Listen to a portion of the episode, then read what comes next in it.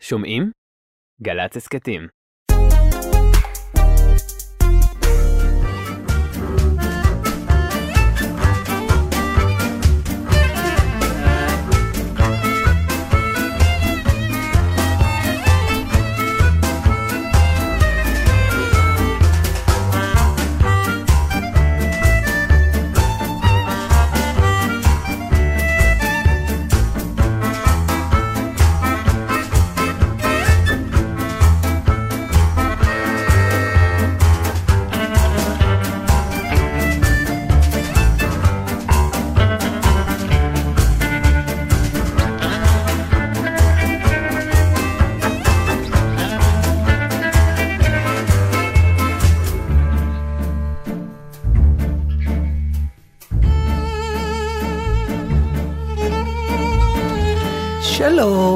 שלום, טוב.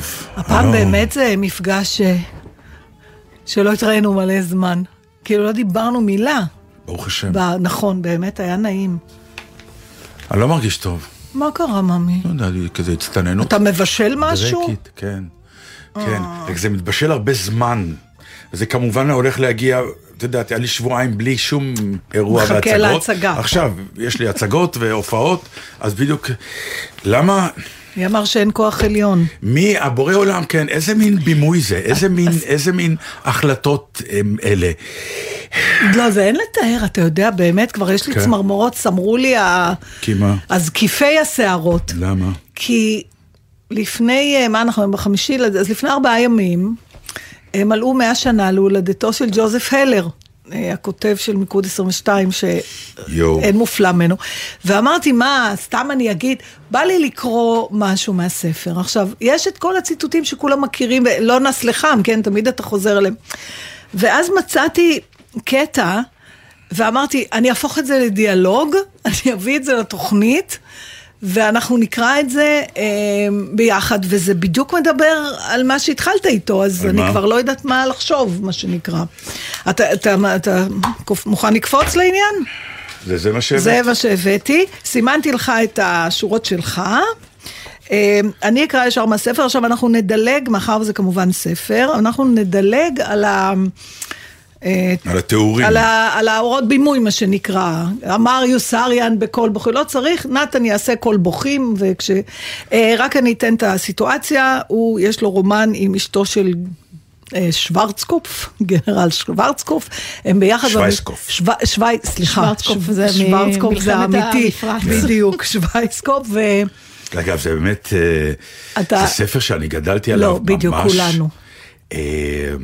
והסיפור המצחיק הוא שכלהקה צבאית, אילן רונן הבמאי, נשארנו והיינו 3 אנשי קבע, אז התחנפו אלינו ושאלו אותנו מה אנחנו רוצים לעשות. אז אמרנו, עשו הצגה בחן.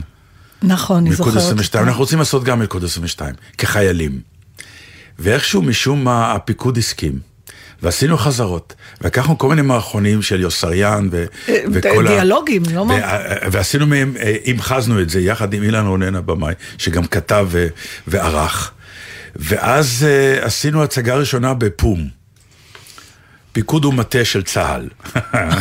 הבנתי. זהו, אף חייל לא ראה את זה מאז, כי אחרי 3 חודשים של חזרות, פום, פיקוד ומטה, הסתכל על מה שאנחנו עושים, הוא לא האמין שרואה חיילים אמיתיים, עושים את הסתירה הצבאית המטורפת הזאת. שאני לא יודעת כבר אם זה טוב או רע, אבל כל מילה, מה שנקרא, אקטואלי, כאילו נכתב היום. לא, זה קשה מנסוע הדבר הזה. קשה נורא, וגם לא ראיתי אף פעם, אף עיבוד של הספר הזה, לשום ז'אנר שהיה מספיק טוב כמו הספר. למרות שההצגה הייתה לא רע, והסרט היה לא רע, ואיכשהו... זה לא זה. אז יאללה, אז בוא נסע. כי כל אחד היוסריאן שלו, וברגע ששמו מה שנקרא פיגורה, אז אתה שם יכול להתווכח, כי היוסריאן הזה הוא באמת דמות שכל אחד נכנס מהצד שלו פנימה אליו. כולנו יוסריאנים בסוף, רק העניין הוא שרק מתי מעט היוסריאנים גם נותנים איזה ביטוי. בגלל זה ההזדהות הגדולה. אני חושבת שהקושי בלאבד את הספר הזה בסופו של דבר נובע מההיקף שלו, כי הוא דווקא האורך שלו והריבוי אבסורדים בסוף אתה יודע, אתה אומר לא, אי אפשר להסתדר בעולם הזה. עכשיו, הסצנה הזאת, שאמרתי בוא נקרא, אני מקווה שזה בסדר, הוא מבלה בחדר מלון עם אשתו של שוויצקופ וערב יום ההודיה, ונהיה להם ויכוח אינטלקטואלי על מהות היום הזה, על ה-Thanksgiving, שעניינו להגיד תודה על מה שיש, ומסתבר ש... יוסריאן הוא כמובן אתאיסט, הוא לא מאמין באלוהים, ומסתבר שגם היא לא. מה שלא מפריע להם, לנהל ויכוח נהדר, ומי שרוצה יכול לקשור את זה להידברויות למיניהם, ואם יש בכלל, ושתמיד בסוף אפשר להגיע לאיזה הסכם, גם אם הוא אבסורדי. אז אני אקרא אותם, ואתה תקרא אותו, אני מתחילה, לא, לא, לא. אני מזהיר, רק זה לא, לחלק מכם זה לא יהיה קל. סליחה, זה לא אלוהים שלנו. בדיוק על זה. מדובר על חג העוד, אל תעשה ספוילר. מי שכל אחד ייקח את זה לאן שהוא רוצה. טוב. אני מתחיל? לא, אני, ואז אין לך, אני קוראת 3 משפטים. אני אתאיסטית טובה בדיוק כמוך מן הסתם, אבל אפילו אני מרגישה שיש לנו הרבה על מה להודות, ואנחנו לא צריכים להתבייש להפגין את זה. תגידי דבר אחד שאני צריך להודות עליו. טוב, עליי. נו, בחייך. אתה לא מודה עליי? אני לא חייבת להתעסק איתך, אתה יודע. לבעלי יש טייסת שלמה מלאה פרחי טייס שישמחו להסתובב עם אשתו של המפקד שלהם רק בשביל הקיק שזה ייתן להם. טוב, עכשיו את מחליפה נושא. אני מתערב איתך שאני יכול להגיד 2 דברים שעושים אותי אומלל על כל דבר שתגידי שאני צריך להודות עליו. תודה על זה שיש לך אותי. אני מודה על זה מותק, אבל אני גם אומלל כהוגן מזה שאני לא יכול להשיג שוב את דורי דאז או את מאות הבחורות והנשים האחרות שראה והחשוק בהן בחיי הקצרים ולא אוכל ללכת תן למיטה אפילו פעם אחת. תודה על זה שאתה בריא. תתמרמר על זה שזה לא יישאר ככה. תשמח על זה שאתה בחיים. תזעם על זה שבסוף תמות. המצב יכול להיות הרבה יותר גרוע. הוא יכול להיות ממש הרבה יותר טוב. אתה אומר רק דבר אחד, אמרת שתוכל להגיד 2 דברים. ואל תגידי לי שנסתרות הם דרכי האלוהים. אין בזה שום דבר כל כך מסתורי. אין לו שום דרך, הוא משחק. או שהוא שכח אותנו לגמרי. זה האלוהים שאתם מדברים עליו. כפרי, מגושם, טמבל, מסורבל, חסר בינה, מלא בעצמו וחסר נימוס. אלוהים אדירים, כמה אפשר לסגוד לכוח עליון שמוצא לנכון לכלול תופעות כמו ליכה וריקבון בשיניים בתוכנית הבריאה שלו. מה לכל הרוחות עבר בראש המעוות המרושע והמלוכלר שלו? שהוא גזל מזקנים את הכוח לשלוט בעשיית הצרכים. למה לכל הרוחות הוא בכלל ברא את הכאב? הכאב? הכאב הוא תסמין מועיל, הכאב מזהיר אותנו בפני סכנות גופניות. ומי ברא את הסכנות? כן, כן, כן. הוא ממש עשה איתנו חסד שהוא נתן לנו את הכאב. למה הוא לא יכול היה במקום זה להשתמש בפעמון של הדלת כדי להזהיר אותנו, או באחת המקלות השממיות שלו, או בסוללה של מנורות נאון אדומות וכחולות באמצע המצח של כל בן אדם? כל יצרן מכונות תקליטים ראוי לשמו היה עושה את זה. אז למה לא הוא? אנשים היו נראים ממש מטופשים אם הם היו מסתובבים עם מנורות נאון אדומות וכחולות באמצע המצח. עכשיו הם נראים ממש יפים, מתפתלים בייסורים או מסוממים עם מורפיום, נכון? איזו פשלה אדירה בת על מוות. אם חושבים על ההזדמנות והכוח שהיו לו לעשות עבודה כמו שצריך, ואז מסתכלים על הבלגן המכוער והטיפשי שהוא עשה, פשוט חוטפים הלם. איזה חדל אישים. ברור שאף פעם הוא לא עבד לפרנסתו במקום מסודר. אף איש עסקים שמכבד את עצמו לא היה מקבל לעבודה, לא יוצלח כמוהו, אפילו בתור פקיד משלוחים. יותר טוב שלא תדבר עליו ככה, מותק. הוא עלול להעניש אותך. הוא לא מעניש אותי מספיק? את יודעת? אסור לנו לתת לו לצאת מזה ככה, לא, לא, לא, לא. אסור לנו לתת לו לצאת בלי עונש אחרי כל הצער שהוא גורם לנו. יום אחד אני אסגור איתו את החשבון, אני גם יודע מתי, ביום הדין. כן, ביום ההוא אני אהיה קרוב מספיק לשלוח יד ולתפוס את הגולם הכפרי הקטן בצוואר. די! מה, כל האורחות את מתעצבנת? חשבתי שאת לא מאמינה באלוהים. אני לא. אבל האלוהים שאני לא מאמינה בו הוא אלוהים טוב, אלוהים צודק, אלוהים רחום וחנון, לא האלוהים המרושע והטיפש שאתה עושה ממנו. בואי נאפשר זה לזה קצת חופש פולחן. את לא תאמיני באיזה אלוהים שאת רוצה, ואני לא אאמין באיזה אלוהים שאני רוצה. סגרנו.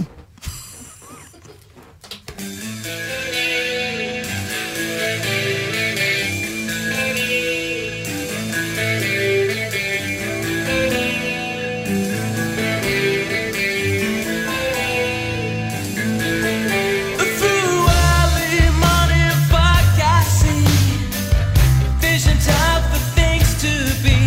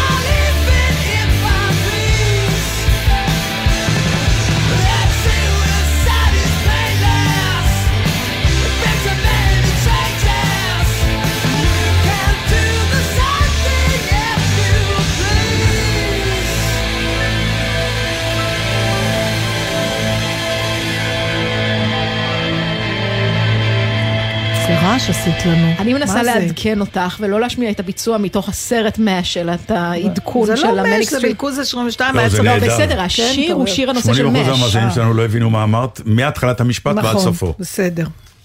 את הביצוע יותר מותקן מהסרט MASH. עכשיו, הסרט MASH הוא טייק אוף. הסרט MASH הוא לא טייק אוף, הוא סתירה. הוא סתירה בפני עצמו. הוא מתכתב עם התוכן של מלכוד 22, אין ספק. ומכאן, את חושבת שהאנשים שלנו מכירים את השיר מתוך MASH. אין ספק שהם מכירים, השמעתי אותו יותר מפעם אחת. שנית, ותמיד הוא הרגיז אותם. לא, כי זה לא היה הביצוע הזה. זה ביצוע יפה. כן, זה ביצוע מדהים. והוא שר פשוט Suicide is Painless, שמתחבר גם לטקסט שדיברתם עליו עכשיו. לא ברור לי איך זה מתחבר, אבל לא חשוב. מה תסבירי לנו את זה כשנצא לפנסיה? אני רוצה להגיד תודה לירון בן עמי, שקראנו את הקטע בתרגום שלו. כשאנחנו היינו קטנים, קראנו את מלכוז 22 בתרגום ישן, שאני לא זוכרת של מי, וזה היה רגעים קסומים, ואני זוכרת עצמי קוראת את זה, כשהספר על הברכיים שלי, סליחה, מורה לתנך, בעיקר בשיעורים שלך, אבל לא רק. הוא סבל מתסמונת הספר השני. נכון, לגמרי, כל הספרים. וואי. בני לנדה ובני אדר יכול להיות? יכול להיות, אני, סליחה, יש לי עד היום. תאריך ההוצאה 61, אז כנראה שכן. יש לי את הספר בבית שמכילה, גנבתי מהספרייה, סליחה, ספריית רמב"ם בגבעתיים, יש עדיין את הזה, גנבתי אותו. היא עוד קיימת הספרייה הזאת? אני מאוד מקווה שכן, אחרת אני לא מבינה איך אנשים מתחנכים בגבעתיים בלי הספרייה הזאת. טוב, עשו אצלי הבית זה. מה? הדברה. בשעה טובה. כן.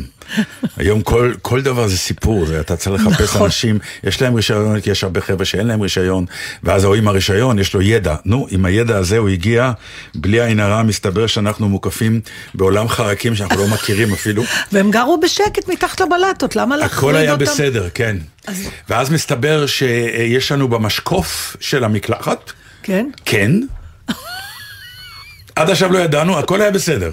עכשיו אני נכנס למקלחת ואני אומר, איפה הכן? כי בנימת, למה הודיעו לי שיש כן?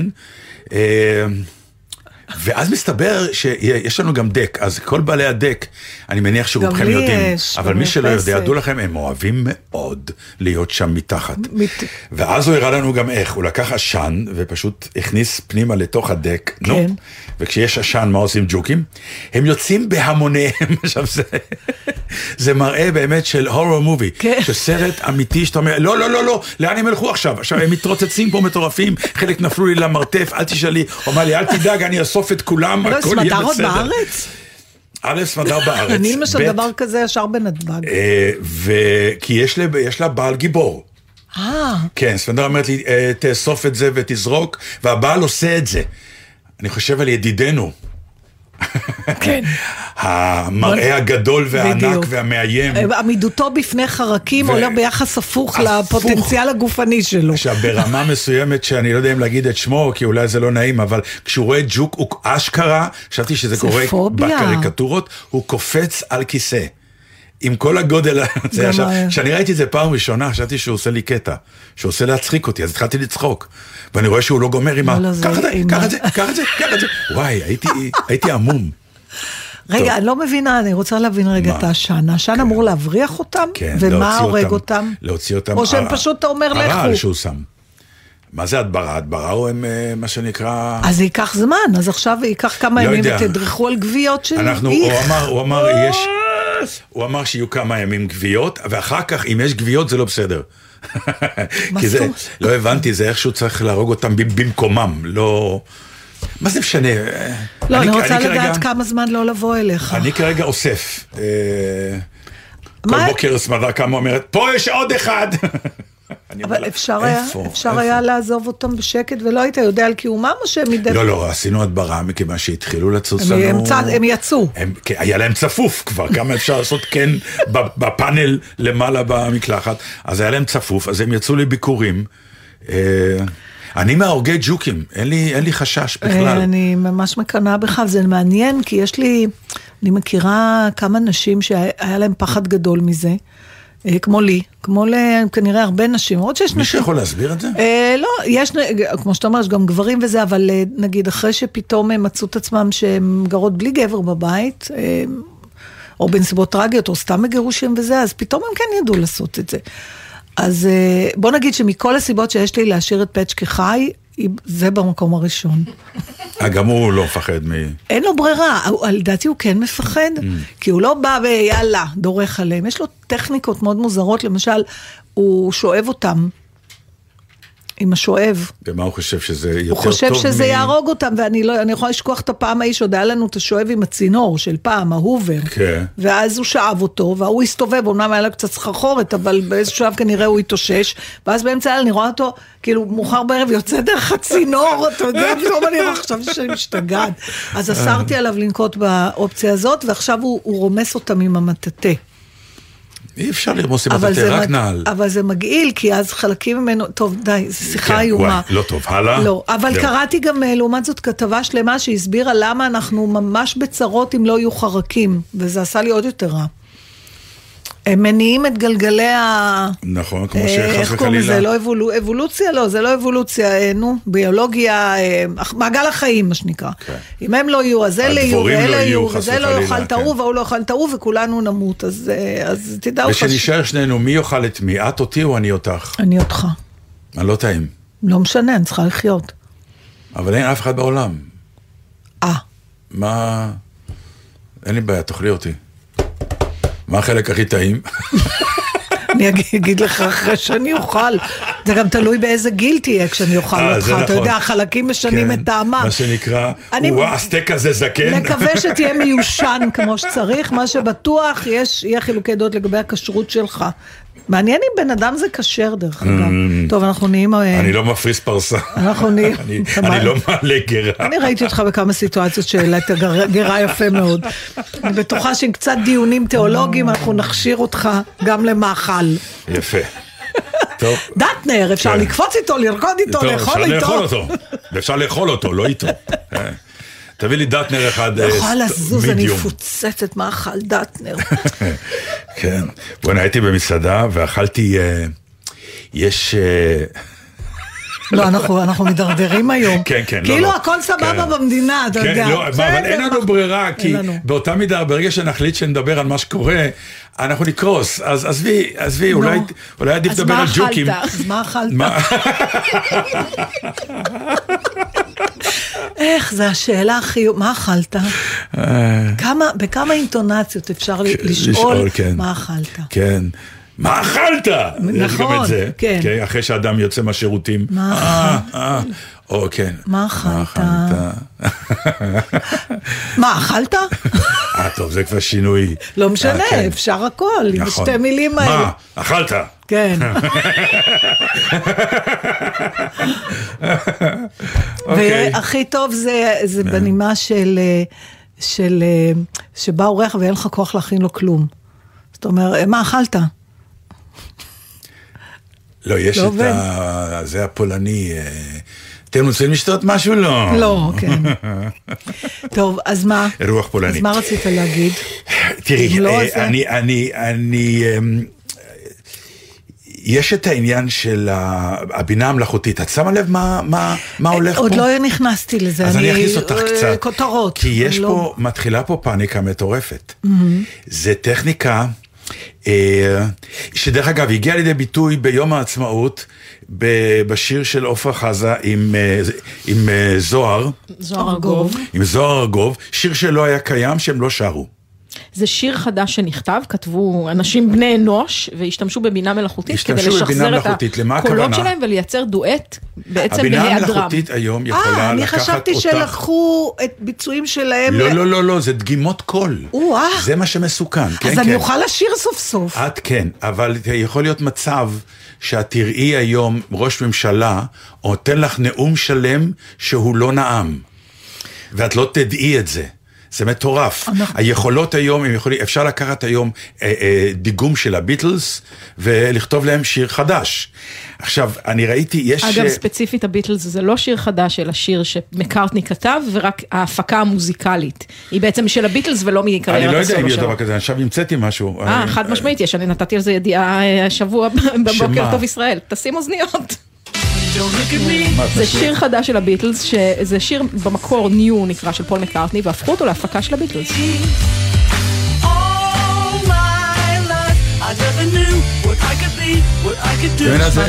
כן, את שומעת שהכניסו פה את קולו של ג'ון לנון, זה שיר שהוא במקור של מקארטני. עכשיו, הדבר המטורף... מעורר פחד ויראה? או אימה? או וואלה? תראי, זה מתחיל מזה שאת יודעת, היום אתה בא לגוגל, שואלת שאלה, כי את רוצה לדעת, ועכשיו, עם הבינה מלאכותית, את לא צריכה לשאול שאלה, אלא את אומרת, אני רוצה שתחקור ותביא לי מאמר על... כן, זה ה-GPT, איך קוראים לו? ChatGPT, הוא לא היחיד, יש הרבה מאוד מלאכים של בינה מלאכותית היום. עכשיו, זה הגיע לידי כך שהיום, שזה מרתק, אתה יכול לבוא ולהגיד לו, אני רוצה לנהל שיחה עם פרויד. אוקיי. ועכשיו, הוא הולך לכל מה שיש לו ביקום, עם פרויד, ואתה מתחיל לשאול את השאלות, הוא עונה בתור פרויד.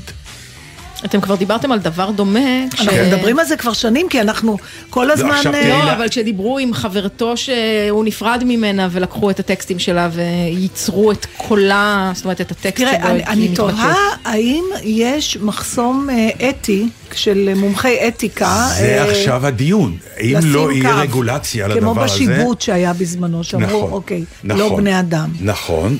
אבל זה הרבה יותר נגיש, השיבוץ זה במעבדות וזה, זה בו זה אני ואת, יכולים להיכנס היום למחשב ולעשות דברים מטורפים.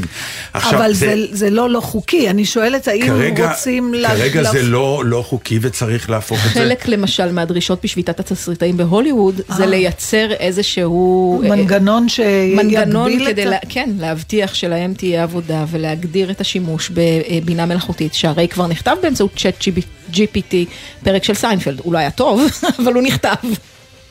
את יכולה, יש פודקאסט של דרור גלוברמן ודני פלד, שנקרא בזמן שעבדתם, אני מאוד ממליץ עליו.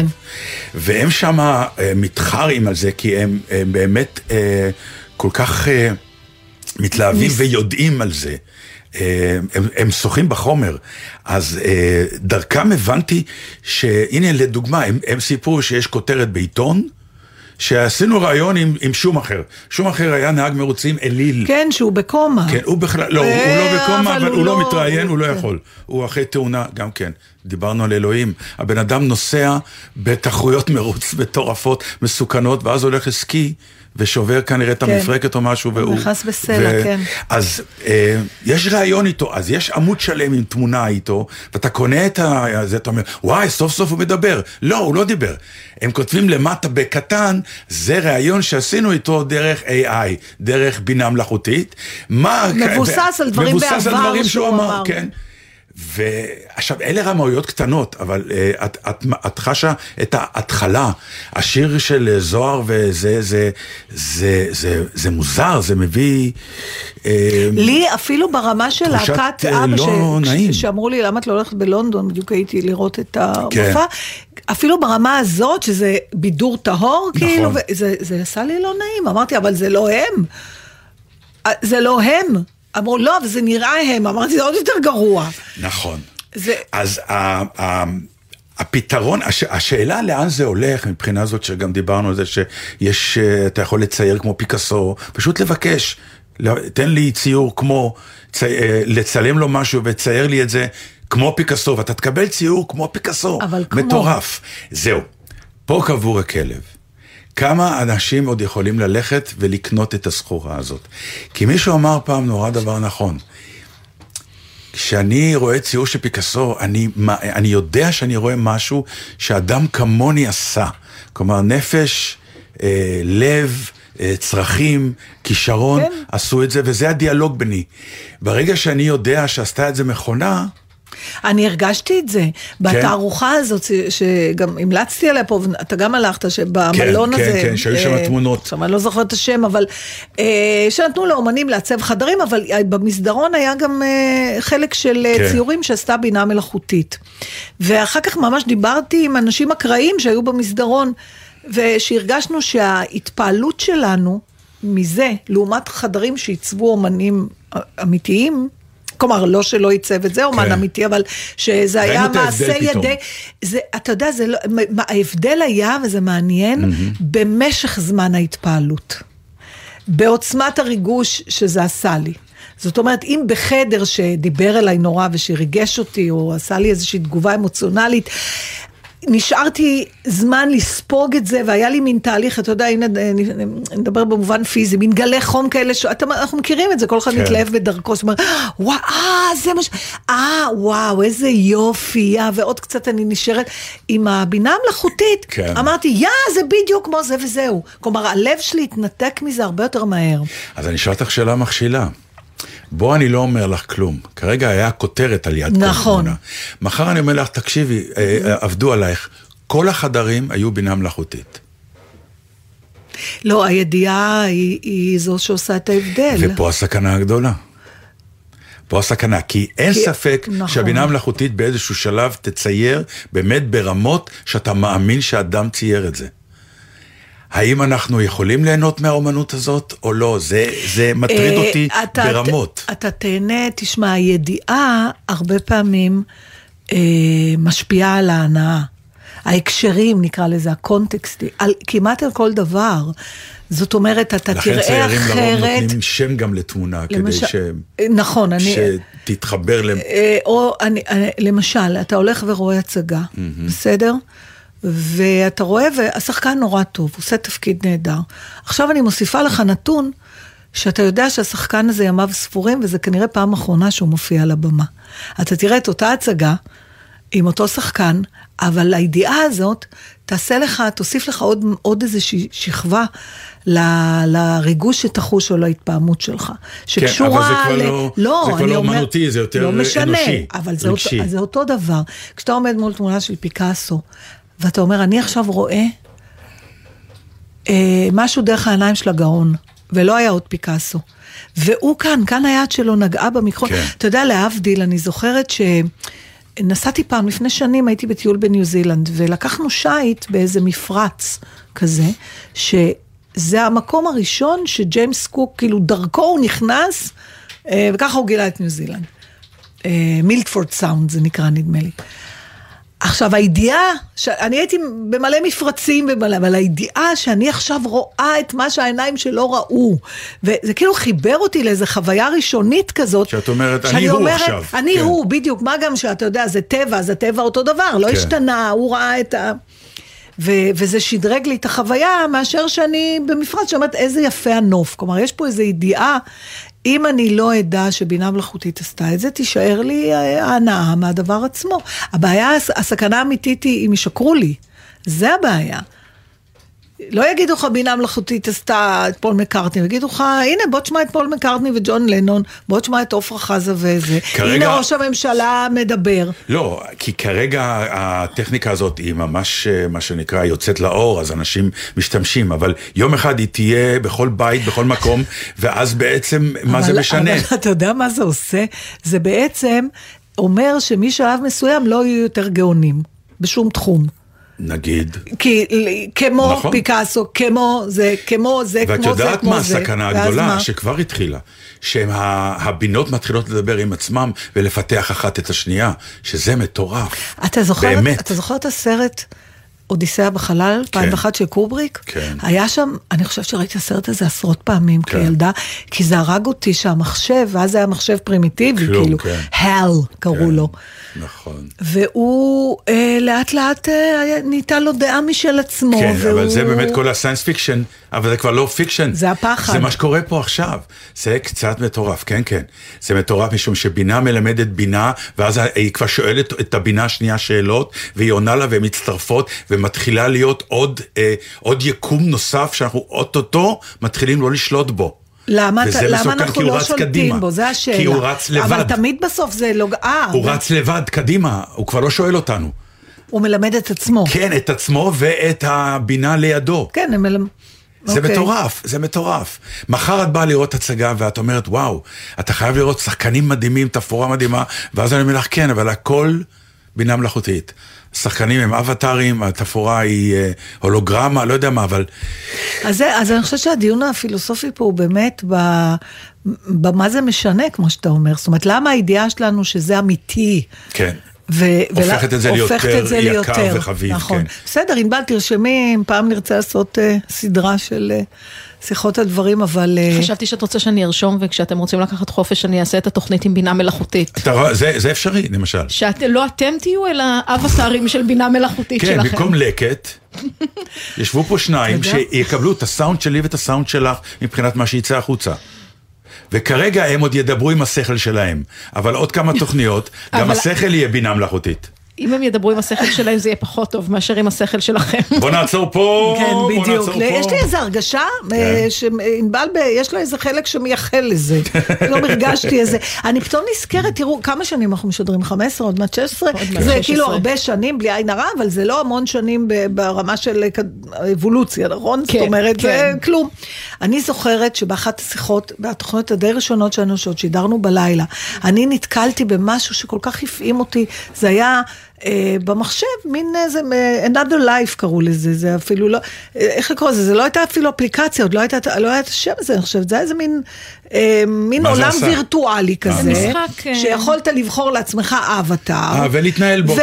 ולהתנהל בו, והיו כאלות גם בימי הדיסקטים, סביבות משחק. בדיוק, סביבות משחק, והכתבה שהסעירה אותי הייתה על אנשים, שפשוט לאט לאט הפסיקו לצאת מהבית, היה להם יותר טוב, בחיים האלה. כן, כי הם בראו לעצמם את הדמות, איך הם רוצים להיראות, ואת מי הם רוצים לפגוש, היה לך שליטה על הכל, והם בראו להם חיים כפי שהם רוצים, וזה הגיע ממש למקומות שהם פשוט לא יצאו מהבית, ויותר גרוע מזה, המציאות האמיתית שלהם, מציאות חייהם, הייתה המציאות המשחקית, לא זאת שבחוץ.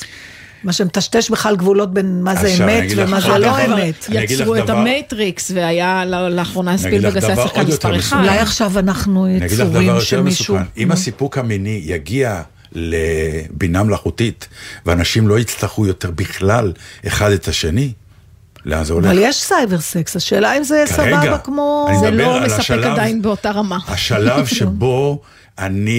את כאישה יכולה לבחור לך בערב את הגבר האולטימטיבי שבא לך עליו היום, ואת תהיי איתו, וזה בינה מלאכותית מוחלטת, אבל את מגיעה לסיפוקך, ובא לציון גואל, אין הפריה, אין כלום, והעולם נעמד. זה יהיה נורא מסובך ומורכב, ואנשים יהיו נורא אומללים, עד שיגיע הדור שלא יכיר משהו אחר.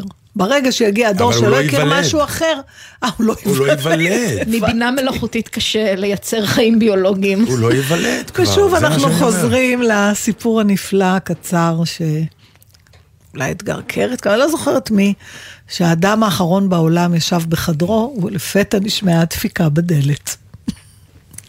הוא אמר לו, בוא תאכל את דטנר. מה אכלת? When you try your best, but you don't can succeed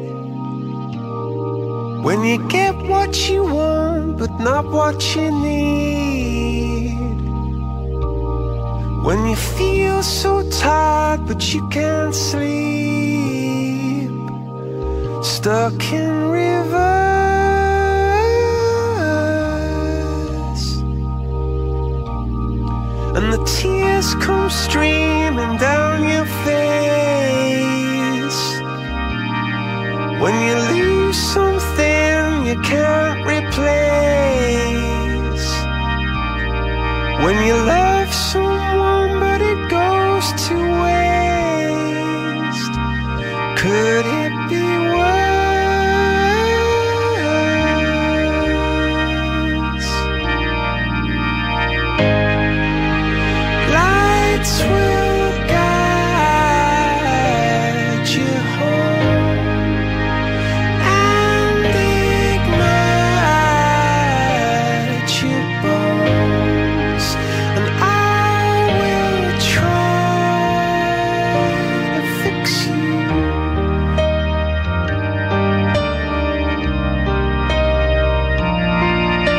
High up above or down below, when you're too in love to let it go, but if you never try you'll never know just what you were.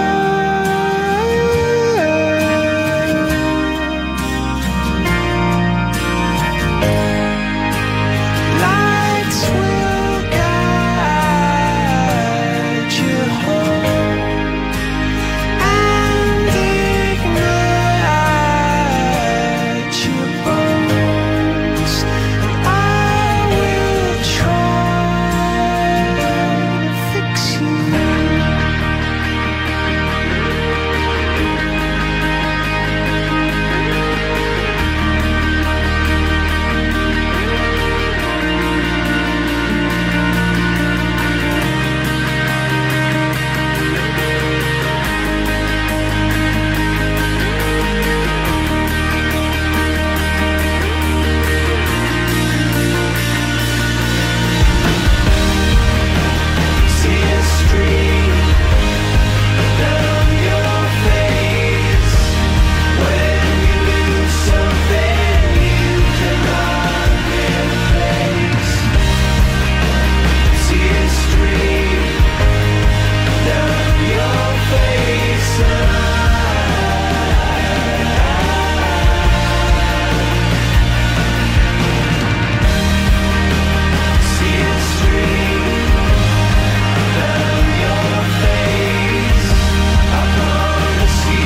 I promise you I'll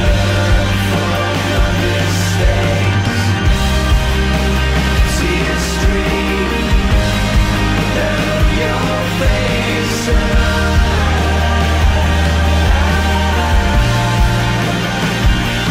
your face. Lights will guide you home and ignite your bones, and I will try to fix you.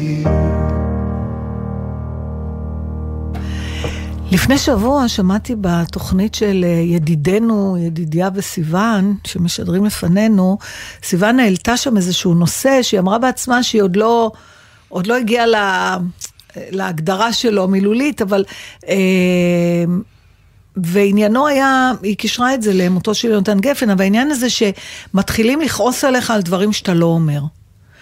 או מעלה לפייסבוק. איך זה שלא כתבת שום דבר על זה וזה? ציפיות, יש ציפיות. כן, עכשיו אנחנו נתקלנו בזה גם, כשהתחלנו בזה, איך זה אתם לא מדברים על מה שקורה במדינה, אבל זה לא סתם, אפרופו מה אכלת, זה לא אינטונציה של, איך זה שאתם לא מדברים? אני באמת רוצה לשמוע, לא, זה לא בסדר, זה הסאבטקסט, אתם לא בסדר, ואז אתה כמובן מדבר, ואז צועקים עליך, על מה שאתה כן אומר. אבל חשבתי... זה לא בסדר ערכי כבר. לא, כן, אבל פתאום חשבתי על זה, היא צודקת. ממתי אתה צריך לתת דין וחשבון, כלומר, מילא אנחנו חייבים למישהו על מה שאנחנו כן אומרים. איכשהו הגענו לעידן שאנחנו חייבים גם לאנשים על דברים שאנחנו לא אומרים. עכשיו, פתאום חשבתי על עוד מקומות. זה לא רק העניין של הפייסבוק או פוליטיקה, זה למה את לא מתקשרת? כי אני לא מתקשרת. עכשיו, מה האפשרויות שעומדות לבן אדם שאומרים לו את זה? או להגיד את האמת, שזה כי לא בא לי לדבר איתך. אבל אתה לא יכול להגיד דבר כזה, כי זה עושה מלחמת עולם.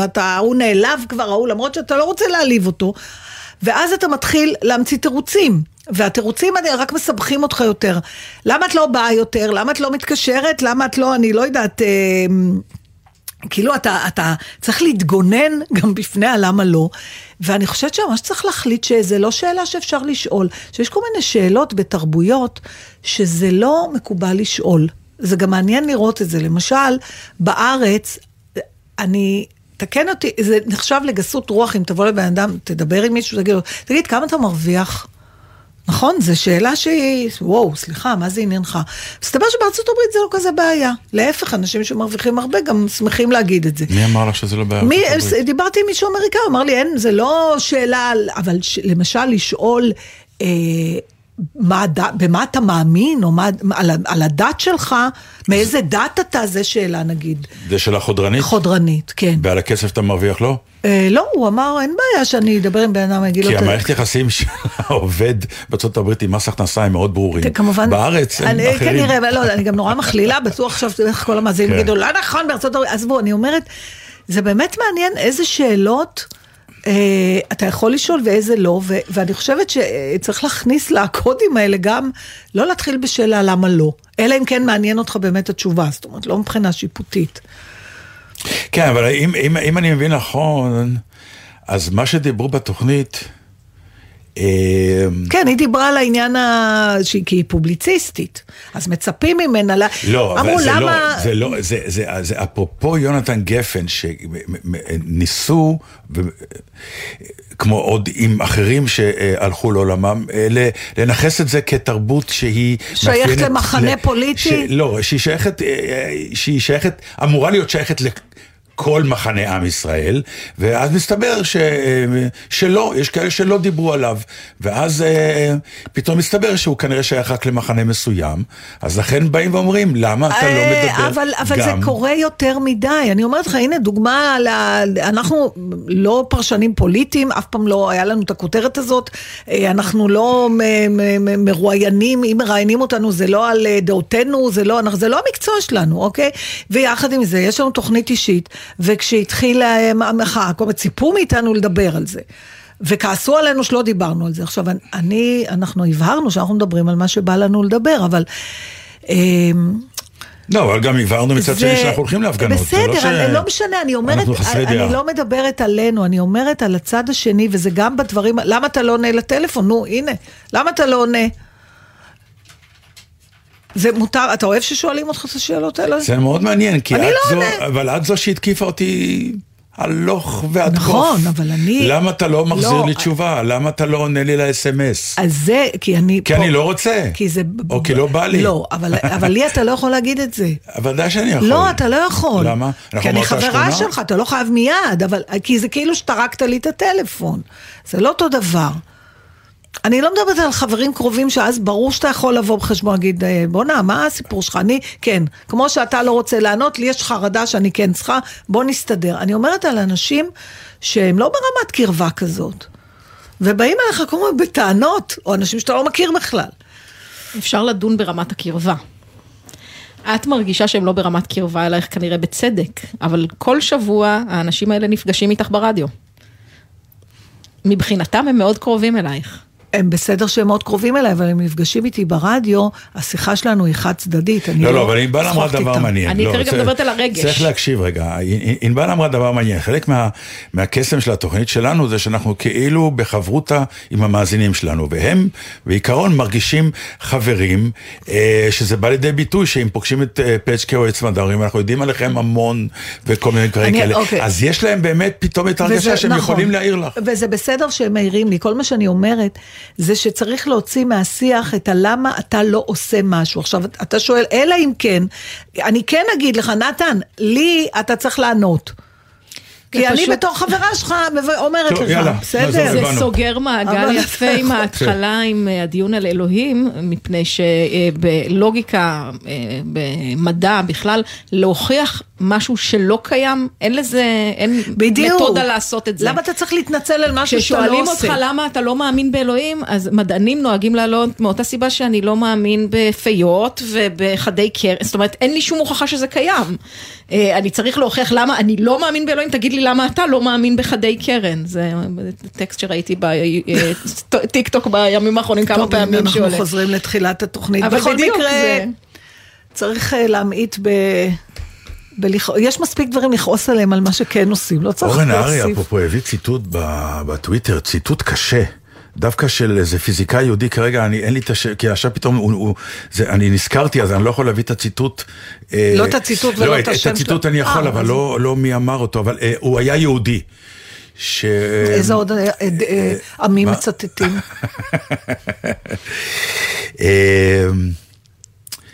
שהוא באמת מדבר על אם יש אלוהים או אין אלוהים, אבל לגבי דת, הוא אומר, יש, תמיד בעולם יהיה אנשים טובים שעשו דברים טובים, ויהיו אנשים רעים שעשו דברים רעים. אבל כשאנשים טובים עושים מעשים רעים, ההצדקה זה דת. טוב, נו. משפט קשה. כן. כן, כי הוא... לא, אבל תראה לי, אינקוויזיציה, מסע הצלב, כל מיני... נכון, יש דוגמאות, וכמו שאתה יודע, אנשים שדת בשבילהם זה ערך חשוב, יביאו לך דוגמאות, למה זה לא נכון, ואיך הדת כן או זה... תקשיב, זה...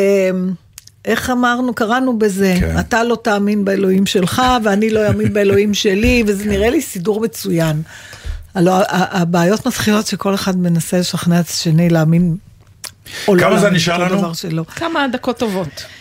טובות או שאפשר לעבור להרי בלפונטה? בטח. מדובר בכ-5 דקות. אם יש לך מה להגיד על הרי בלפונטה 5 דקות, אפשר. על הרי או הרי בלפונטה, איך קראו לו? איך שאתה רוצה. אני רוצה לקרוא לו הרי בלפונטה, כי ככה אני הכרתי אותו. כשהייתי צעיר, זה נורא מעניין. זה היה כאילו מצד אחד לזפלין וסגול כהה, והייתי נופל שבי אחרי פתאום יציאות כמו הרי בלפונטה, שהוא היה באמת בשנות ה-60 יציאה מטורפת, שאני זוכר, שאני בתור ילד נפלתי מזה, משהו במקצב הקריבי עם הכל הצרוד הזה, ואז שהגיעה הטלוויזיה, וגם ראיתי איך הוא נראה כמו מלאך, יפה נורא, יפה תואר ברמות שאי אפשר בכלל לסבול, עם הכל הזה ועם המקצב הזה, זה היה כאילו מכונת סקס מהלכת עם קריזמה ועם יופי ועם, כאילו אתה אומר, בורא עולם עושה גם דברים טובים מדי פעם, אפרופו השיחה שלנו.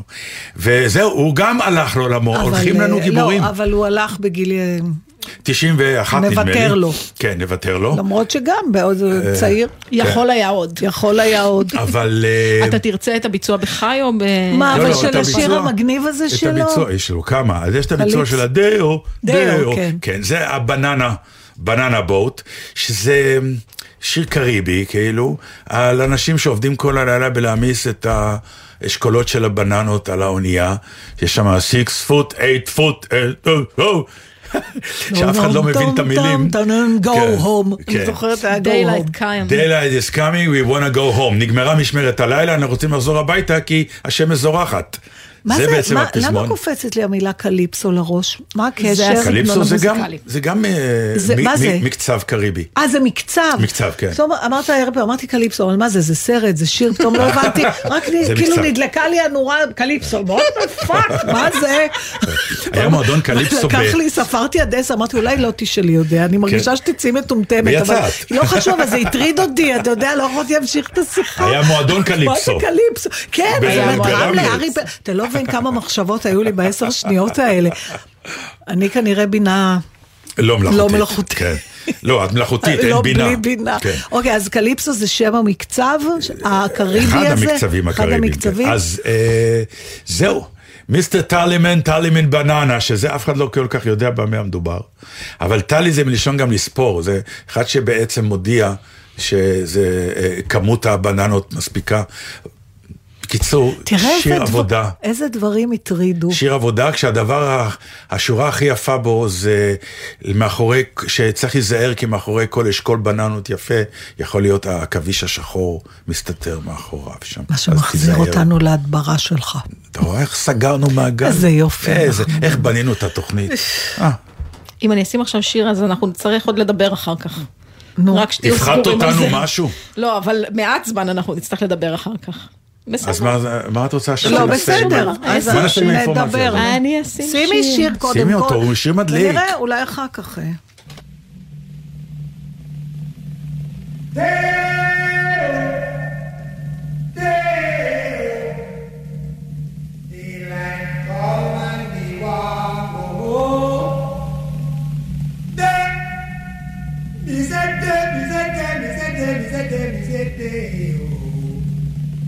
Daylight come and me want go home. Work all night and a drink of rum. Daylight come and me want go home. Stack banana till the morning come. Daylight come and me want go home. Come Mr. Tallyman, tally me banana.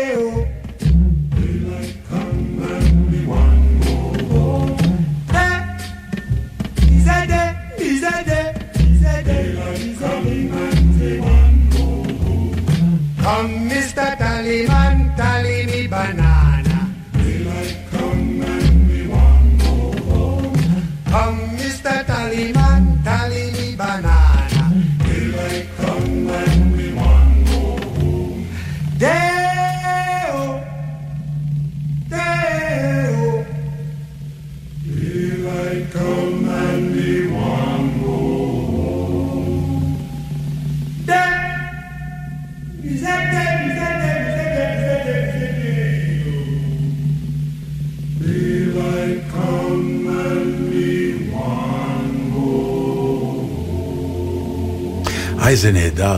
אני אגיד לך, אני עושה היום אחד לעשות תוכנית, כשעודיה לא תהיה, לא שאני נסתה מסע, לא שאני אמות. כן, לא, ברור. לא, כשאת לא תהיה, אני לא עושה תוכנית. אני אהיה בלוויה. אני אצפה שתענה לי גם כשאני אמות, רק שתדע. בסדר. נביא בינה מלאכותית שלך, ונעשה לך. בדיוק. פעם שעוד היו כל מיני שירים, היו חלק שירים שיצרו עולם, היו שירים שסיפרו סיפור בגוף שלישי, לא אני אוהב, אני שונא, רע לי, טוב לי, סיפרו עולם, יצרו עולם, המוזיקה בעקבות זה נכתבה ככה, העיבוד בעקבות זה, ויצרו עולמות מטורפים, והעולם הזה כמעט הולך ונעלם, ואני רוצה לעשות תוכנית להקדיש לשירים רק כאלה, ואני כבר יש לי ארסנל של כמה. אתה יודע איזה שיר קופץ לי הראש ככה? 15 שניות להגיד את זה? הנקש. של אריק לוי. למשל. שזה ממש כבר, זה סרט. זה סרט. נכון? זה סרט. טוב, זה רעיון יפה. שבת שלום. אוי, שבת שלום, לא אמרנו כלום. נתן דרטן, בלגזית. לא דיברנו כלום. שוב עשינו כלום, משום דבר.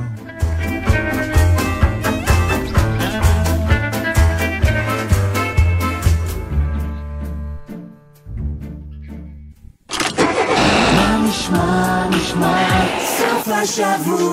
היית של החייל גלי צהל כל הזמן. סוף השבוע מתנגן לי בגלי צהל.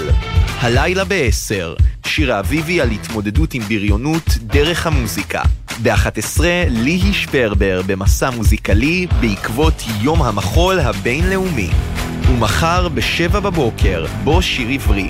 יורם רותם משוחח עם אוריאל בן עמי על מאיר שלב ויונתן גפן זיכרונם לברכה.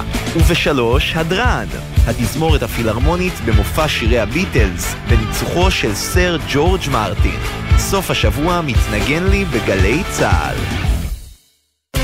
כל שבת ב-10 בבוקר יורם סוויסה לוקח אתכם למסע מוסיקלי, והשבוע מסע עם עופר מאירי. תן לי סיפור פיקנטי על העבודה עם עופר חזה. היה לה פלפלים חריפים שהייתה מגדלת בגינה שאבא שלה או סבא שלה הביאו מתימן, וכל ארוחה הייתה מוציאה פלפל אחד, באמת פלפלים בחריפות קיצונית. מסע עם יורם סוויסה, מחר ב-10 בבוקר ובכל זמן שתרצו באתר וביישומון גלי צהל. מיד אחרי החדשות, אהוד בנאי.